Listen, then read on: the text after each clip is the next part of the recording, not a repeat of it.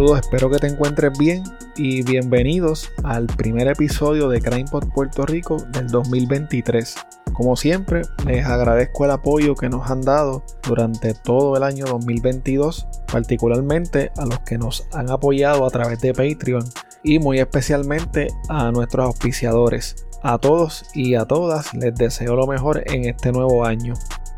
Antes de comenzar con los detalles del episodio de hoy, te dejo con algunos anuncios y ofertas de nuestros auspiciadores. Este episodio es traído a ustedes por libros787.com. Ordena tus libros favoritos escritos por autores puertorriqueños desde la comodidad de tu casa. Utiliza el código promocional CrimePodPR para que recibas envío gratuito en tu primera compra. Envíos a todas partes de Puerto Rico y Estados Unidos. Este episodio también es traído a ustedes por Jabonera Don Gato. Los jabones Don Gato son hechos a mano, sin químicos dañinos ni detergentes.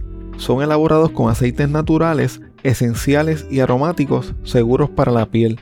Pruébalos y siente la diferencia. Visítalos en jaboneradongato.com y utiliza el código CrimePod para obtener un 10% de descuento en tu compra. Una buena investigación puede ser la diferencia para probar un caso más allá de dudas razonables. Si necesitas alguno de los siguientes servicios, todo tipo de investigación, análisis y reconstrucción forense, investigación criminal para defensa legal, extracción y análisis forense de celulares y computadoras, pruebas de polígrafo, toma y análisis de huellas dactilares, artista gráfico forense, investigaciones privadas dentro y fuera de Puerto Rico, análisis forense de documentos y firmas. Puedes llamar a Fernando Fernández, investigador privado y forense con más de 17 años de experiencia a nivel local e internacional al 787-276-5619 o visítalo en fernandofernandezpi.com. Si de casualidad estás cerca del área de Los Ángeles en California o estás planificando unas vacaciones para esa ciudad, tengo una recomendación para ti. Uno de nuestros Patreons tiene un Airbnb que es espectacular. Tienen que verlo lo mejor de todo es que los dueños de este lugar tan espectacular son puertorriqueños. Si mencionas a CrimePod, te dan un 10% de descuento en tu tarifa diaria. El enlace para que veas el lugar estará disponible en las notas de este episodio o me pueden escribir para más detalles. ¿Estás buscando información sobre carros híbridos o eléctricos de la línea BMW? Roberto Cummings de Autogermana BMW puede ayudarte. Comunícate con él al 787-981-5380 para que obtengas la mejor oferta. Si tienes negocio o estás empezando uno, asesórate con la licenciada y CPA Caroline López Beucham. Caroline lleva más de 12 años asesorando negocios en el comienzo de operaciones y planificación contributiva con especialidad en incentivos para maximizar el rendimiento de tu negocio. Además, Caroline te puede ayudar con asesoría legal y notaría para la compra de tu hogar, espacio comercial, inversiones en bienes raíces, entre otras cosas. Contáctala a info.clbtax.com para que recibas orientación libre de costo si le dices que te enteraste a través de CrimePod. En el episodio de hoy les hablo de un asesino en serie que operó mayormente en la ciudad de Nueva York y Nueva Jersey por algunos 13 años. Esto se debe a que hace varias semanas un podcast escucha me envió la noticia de una mujer puertorriqueña que fue víctima de este asesino en serie en el 1973. En la actualidad, la policía de la ciudad de Nueva York está tratando de localizar a familiares o conocidos de esta mujer para informarles que casi 50 años después el caso ha sido resuelto. Aunque no hay mucha información sobre quién era María Emérita Rosado Nieves, lo que se sabe de ella es que nació en Puerto Rico en el 1955, a finales de los años 60 o a principios de los 70, como muchos otros puertorriqueños de la época. María Emérita se mudó a la ciudad de Nueva York buscando mejores oportunidades, sin imaginarse lo que le deparaba el destino. Cuando María Emérita llegó a Nueva York, se cree que vivió con unas amistades en Manhattan y luego en el Bronx. El 30 de octubre de 1973, María Emérita le escribió una carta a su madre que vivía en Bayamón. Dentro de la carta colocó un sobre con 100 dólares en efectivo, lo que hoy equivaldría a más de 700 dólares. En la carta, ella pregunta por su tío y le dice a su mamá que le gustaría que éste le escribiera. También pidió que le enviaran fotos familiares. María Emérita le comentó a su madre en la carta que tenía pensado mudarse con su novio a Colombia. Eso es básicamente todo lo que se sabe de su estadía en la ciudad de Nueva York. Lamentablemente, el 27 de diciembre de 1973, el cuerpo de María Emerita Rosado Nieves, de 18 años, fue descubierto por unos trabajadores de la ciudad que podaban árboles. Sus manos estaban amarradas detrás de sus rodillas y su cuerpo estaba cubierto con bolsas de plástico y envuelto en una manta color gris. Cuando los investigadores forenses examinaron el cuerpo de María Emérita, notaron que su cuello tenía marcas de estrangulación provocadas por algún tipo de cuerda y que había estado muerta por algunas 24 a 48 horas, por lo que era posible que haya sido asesinada el día de Navidad. Sin embargo, la investigación del asesinato se estancó en un punto dado y quedó inactiva por casi 50 años. Nueva York en los años 70 y específicamente el área de Times Square no era nada parecido a lo que vemos hoy en día. Prácticamente todo Times Square estaba repleto de establecimientos de entretenimiento en vivo para adultos, cines pornográficos, drogas, crimen de todo tipo y prostitución rampante. La policía de la ciudad no daba abasto luego de que se recortaran unas 5.000 plazas debido a problemas fiscales, lo que creó un caos en las calles, convirtiendo la ciudad en un lugar sumamente peligroso, especialmente para mujeres jóvenes vulnerables y trabajadoras sexuales. En este ambiente se manifestaba Richard Francis Cottingham, un estadounidense que nació el 25 de noviembre de 1946 en el Bronx y que era el mayor de cuatro hijos, siendo este el único varón. En 1948 su familia se mudó al estado de Nueva Jersey y se cree que en el 1956, cuando apenas tenía 10 años, comenzó su fascinación con la pornografía y específicamente con el sadomasoquismo. Luego de graduarse de la escuela superior en el 1964, Richard Cottingham comenzó a trabajar para la compañía de seguros Metropolitan Life en Manhattan, donde su padre era vicepresidente. Después de tomar unos cursos en computación, Richard Cottingham se convirtió en operador de computadoras y en el 1966 comenzó a trabajar en la Blue Cross Blue Shield Association en Nueva York. Richard Cottingham se casó eventualmente y tuvo dos hijos. Sin embargo, llevaba una doble vida. Cuando Richard Cottingham viajaba de Nueva Jersey a Nueva York todos los días, no siempre era para asuntos de trabajo. En la gran ciudad, Richard Cottingham podía darle riendas sueltas a sus más oscuros deseos. Times Square era el lugar perfecto para hacer todo lo que quería, y lo que a Richard Cottingham le gustaba era abusar, torturar y matar a mujeres jóvenes, particularmente a trabajadoras sexuales. El estilo de vida de Richard Cottingham lo llevó a tener múltiples encuentros con la policía y a ser arrestado en varias ocasiones por diferentes delitos. El 3 de octubre de 1969 fue arrestado y multado por guiar borracho. El 21 de agosto de 1972 fue arrestado y multado por robar en unos almacenes del pueblo de Paramus en Nueva Jersey. El 4 de septiembre de 1973 fue arrestado por robarle y abusar sexualmente de una trabajadora sexual en la ciudad de Nueva York, pero debido a que la víctima no compadeció a las vistas del caso, este fue desestimado. El 12 de marzo de 1974 nuevamente fue arrestado en Nueva York por robo y secuestro de una trabajadora sexual, pero igualmente la víctima no compareció a los procesos judiciales y el caso fue desestimado. Ya a esta altura, Richard Cottingham era un experimentado y prolífico asesino en serie. Sin embargo, no fue acusado de asesinato hasta el 1980 y la mayoría de sus crímenes fueron descubiertos luego de que éste rompiera el silencio a partir del 2009.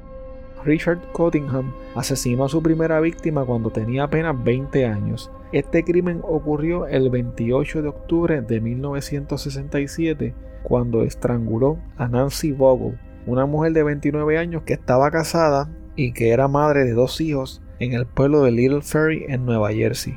El cuerpo de Nancy fue encontrado desnudo y con las manos atadas el 31 de octubre de ese año debajo de una manta en el asiento trasero de su propio auto cerca de un parque. La última vez que Nancy fue vista con vida, salía de su casa a jugar bingo con unos amigos en la iglesia de su comunidad. El segundo asesinato cometido por Richard Cottingham ocurrió el 15 de febrero de 1968. Ese día Diane Cusick, de 23 años, salió a comprar zapatos en un centro comercial de Valley Stream en Nueva York y nunca regresó a su casa. Diane fue abusada sexualmente, golpeada y estrangulada por Richard Cottingham en el asiento trasero de su auto. En junio del 2022, luego de un análisis de ADN, Richard Cottingham fue vinculado a este asesinato. En el 2014, Richard Cottingham le confesó a un agente de la oficina fiscal del condado de Virgin en Nueva Jersey que había asesinado a tres mujeres adolescentes en el 1968 y en el 1969. La primera de estas víctimas fue Jackie Harp, una adolescente de 13 años que fue atacada la noche del 17 de julio de 1968 mientras caminaba a su casa luego de salir de una práctica de la banda escolar en Midland Park, Nueva Jersey. Jackie fue estrangulada con la correa de cuero de su propio bulto. El 7 de abril de 1969, una joven de 18 años llamada Irene Blaze desapareció en el pueblo de Hackensack, Nueva Jersey. Días más tarde fue encontrada boca abajo en un río de poca profundidad. Irene había sido estrangulada con la cadena del crucifijo que llevaba puesto. La tercera de este grupo de víctimas fue Denise Falasca, una joven de 15 años que fue secuestrada el 14 de julio de 1969 en Emerson, Nueva Jersey, mientras caminaba hacia la casa de un amigo. El cuerpo de Denise fue encontrado al día siguiente a orillas de una carretera cerca de un cementerio. Denise también había sido estrangulada con algún tipo de cuerda. Aunque el esclarecimiento de estos tres crímenes permaneció en secreto por muchos años debido a un acuerdo que había hecho Richard Cottingham con la fiscalía, en diciembre del 2019 el historiador forense y autor Peter Bronsky los sacó a la luz en una publicación llamada Serial Killers, The Method and Madness of Monsters. En abril del 2021, Richard Cottingham confesó el secuestro, la violación y el asesinato de Lorraine Marie Kelly, de 16 años, y de Marianne Pryor, de 17. Aunque en ese momento el total de víctimas confirmadas era de 11, el propio Richard Cottingham alega haber asesinado entre 85 y 100 mujeres. Como mencioné anteriormente, la primera vez que Richard Cottingham fue acusado de asesinato fue en el 1980. Este grupo de asesinatos en particular fueron reseñados en una serie que está en Netflix titulada Crime Scene The Times Square Killer. En esta serie, entre otras cosas, se revela el apodo que se le dio a Richard Cottingham en aquel entonces, el asesino del torso o el asesino de Times Square. El primero de los asesinatos reseñados en esta serie ocurrió el 15 de diciembre de 1977. Ese día el cuerpo de Marianne Carr, una mujer de 26 años, fue encontrado brutalmente golpeado y estrangulado en el estacionamiento del motel Quality Inn en Hasbrook Heights, Nueva Jersey. El cuerpo de Marianne presentaba marcas de esposas alrededor de sus muñecas y tobillos y rastros de cinta adhesiva alrededor de su boca. También tenía muchos pequeños cortes alrededor del cuerpo y marcas de mordeduras. Marianne había sido secuestrada de un complejo de apartamentos en Little Ferry, en donde Richard Cottingham había vivido anteriormente con su esposa. En el mismo lugar, Richard atacó a otra mujer más tarde que afortunadamente sobrevivió. El 2 de diciembre de 1979, el Departamento de Bomberos de la ciudad de Nueva York respondió a una llamada en el motel Travel Inn cerca de Times Square. Al entrar a la habitación 417, se toparon con los cuerpos de dos mujeres a las que les faltaba la cabeza y las manos. Una de estas mujeres fue identificada como Didi Gudarsi, una trabajadora sexual de 22 años. La otra mujer nunca pudo ser identificada. En el 2009 Richard Cottingham admitió haber asesinado a ambas mujeres y dijo que les cortó las cabezas y las manos para evitar que lo pudieran identificar, ya que conocía a Didi Gudarsi y la noche antes lo habían visto con ella en un bar. El 5 de mayo de 1980, una empleada de limpieza del motel Hasbrook Heights Quality Inn encontró debajo de la cama de una de las habitaciones el cuerpo de Valerian Street, una joven de 19 años. Cuando la policía examinó la escena, se percató de que sus manos estaban fuertemente esposadas a su espalda. Valerian había sido brutalmente golpeada, había sido mordida en el pecho, tenía cortes superficiales por todo su cuerpo y rastros de cinta adhesiva en su boca. La autopsia reveló que Valerian murió asfixiada. El 15 de mayo de 1980 el cuerpo de Jean Reiner fue encontrado en una habitación del Hotel Sevilla de Nueva York. Este crimen fue uno de los más horrendos cometidos por Richard Cottingham. Jean había sido estrangulada y degollada. Luego de asesinarla, Richard le cortó los senos, los colocó en la cabecera de la cama e incendió el matres en donde estaba el cuerpo de Jean, similar a lo que había hecho en el Hotel Traveling de Times Square. El último crimen que cometió Richard Cottingham antes de su arresto ocurrió el 22 de mayo de 1980. Esa madrugada, Richard recogió a Leslie Ann Odell, una trabajadora sexual de 18 años, en la esquina de la avenida Lexington y la calle 25 de Manhattan. Luego de que la joven accediera a irse con él, Richard la llevó al Hasbrook Heights Quality Inn el mismo motel donde apenas 17 días antes había asesinado a Valerian Street. En algún punto, Richard Cottingham sacó un cuchillo y se lo puso en la garganta a Leslie Ann. Luego le puso unas esposas en las manos y comenzó a torturarla y a morderla. Debido a lo que había ocurrido 17 días atrás, el personal del motel estaba en estado de alerta uno de los empleados del lugar escuchó los gritos de Leslie y llamó a la policía. Luego corrió hasta la habitación y comenzó a pedirle a Richard Cottingham que abriera la puerta de inmediato. Richard Cottingham fue arrestado en el pasillo del motel por agentes de la policía que justo en ese momento estaban llegando. Mientras era detenido, a Richard Cottingham se le cayó un bulto en el que tenía esposas, una mordaza de cuero, dos collares de sadomasoquismo, un cuchillo, un arma de fuego falsa y un envase con varios sedantes, entre ellos secobarbital, amobarbital y diazepam. Richard Cottingham fue acusado en el estado de Nueva Jersey de secuestro, intento de asesinato, agresión agravada, agresión sexual agravada, posesión de un arma blanca y posesión de sustancias controladas. Durante el allanamiento que se hizo luego en la casa de Richard Cottingham en Lodi, Nueva Jersey, la policía descubrió que luego de que su esposa le pidiera el divorcio en el 1978, este mantuvo una habitación cerrada con llave en el sótano.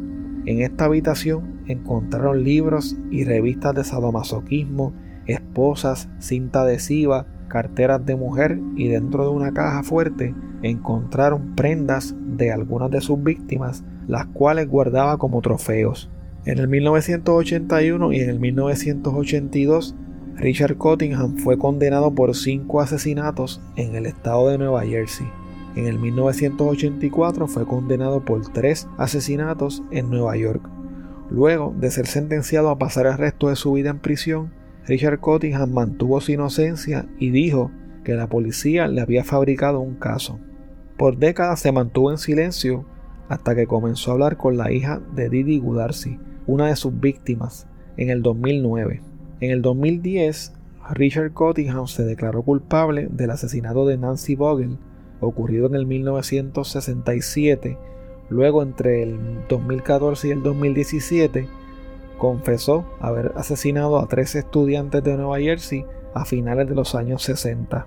En el 2021 se declaró culpable de los asesinatos de Lorraine Marie Kelly y de Marianne Pryor.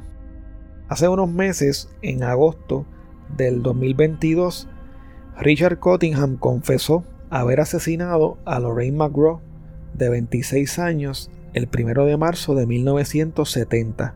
Finalmente, en diciembre del 2022, hace apenas unos días, Richard Cottingham fue condenado por el asesinato de Diane Cusick ocurrido en el 1968 y admitió haber matado a otras cuatro mujeres entre el 1972 y el 1973 en Long Island, Nueva York. Estas mujeres fueron Mary Beth Hines, Laverne Moy, Sheila Hyman y la joven puertorriqueña María Emérita Rosado Nieves. Luego de la confesión de Richard Cottingham en el 2022, los investigadores comenzaron a tratar de encontrar a la familia de María Emérita Rosado Nieves. Los investigadores se comunicaron con los departamentos de la policía de Massachusetts y de aquí de Puerto Rico, pero hasta el momento de grabar este episodio no han tenido éxito. Los investigadores tienen esperanza de que la atención que se le ha estado generando a este caso en los medios recientemente les ayude a encontrar a los familiares o amigos de María Emérita Rosado Nieves. Investigadores en Nueva York están buscando a la familia de una mujer puertorriqueña con lazos a Lawrence, quien fue víctima de un asesino en serie hace, oiga, casi 50 años. Nuestra compañera Bianca Beltrán está en Lawrence con los detalles.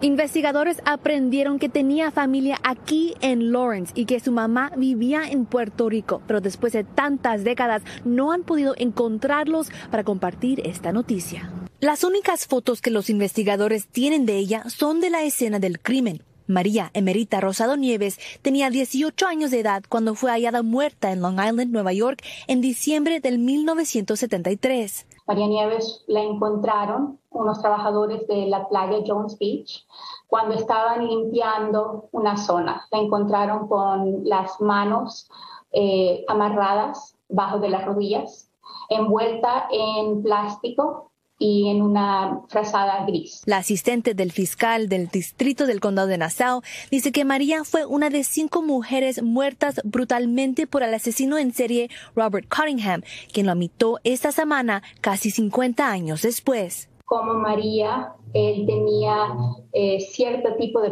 persona que eran sus víctimas, mujeres principalmente, eh, pequeñas o petizas, jóvenes, Investigadores saben poco de María, solo que era puertorriqueña y vivió en Manhattan cuando murió. Su tío, Hiram Nieves, quien vivió en Lawrence, identificó su cuerpo y ella fue enterrada en Lawrence. Detectives también aprendieron que una semana antes de su muerte, María le mandó una carta con dinero a su madre, quien vivió en Bayamón, Puerto Rico. Entonces es, es más triste saber de que salió de cualquier situación en Puerto Rico para venir acá a mejorar su situación, no olvidándose de dónde vino, no olvidándose de su familiar. A pesar de sus esfuerzos, las autoridades no han logrado encontrar a los familiares o conocidos de María en Massachusetts ni en Puerto Rico. Entonces, por eso suplicamos que si hay algún una persona, algún familiar, algún amigo, algún conocido que tenga algún tipo de información sobre María Nieves, sobre alguien que a lo mejor todavía la, extraña, la piensa, la quiere, para, para dejarle saber que hemos resuelto este homicidio. Si reconocen algunos de estos nombres o detalles, piden que se ponen en contacto con el fiscal del distrito de Nassau en Nueva York. En Lawrence, Bianca Beltrán, Noticiero Telemundo, Nueva Inglaterra.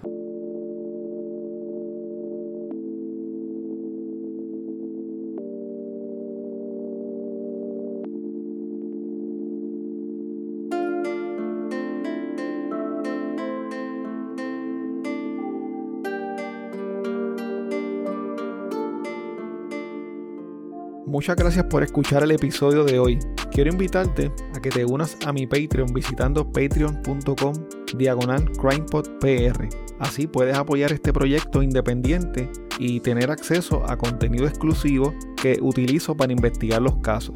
Tu colaboración permite que este proyecto pueda seguir semana tras semana reseñando temas como los que acabas de escuchar en el día de hoy. Si tienes un negocio propio o un producto o eres parte de alguna empresa que le gustaría anunciarse en este espacio, puedes comunicarte conmigo a través de correo electrónico a crimepodpr.outlook.com o a través de cualquiera de las redes sociales. Recuerda que nos puedes seguir a través de CrimePodPR en Facebook, Twitter e Instagram y suscribirte a Apple Podcast, Spotify o en tu aplicación favorita para podcast para que no te pierdas ningún episodio. Recuerda también que puedes dejar tu reseña o review de 5 estrellas en Spotify, en Apple Podcast o en cualquier plataforma de podcast.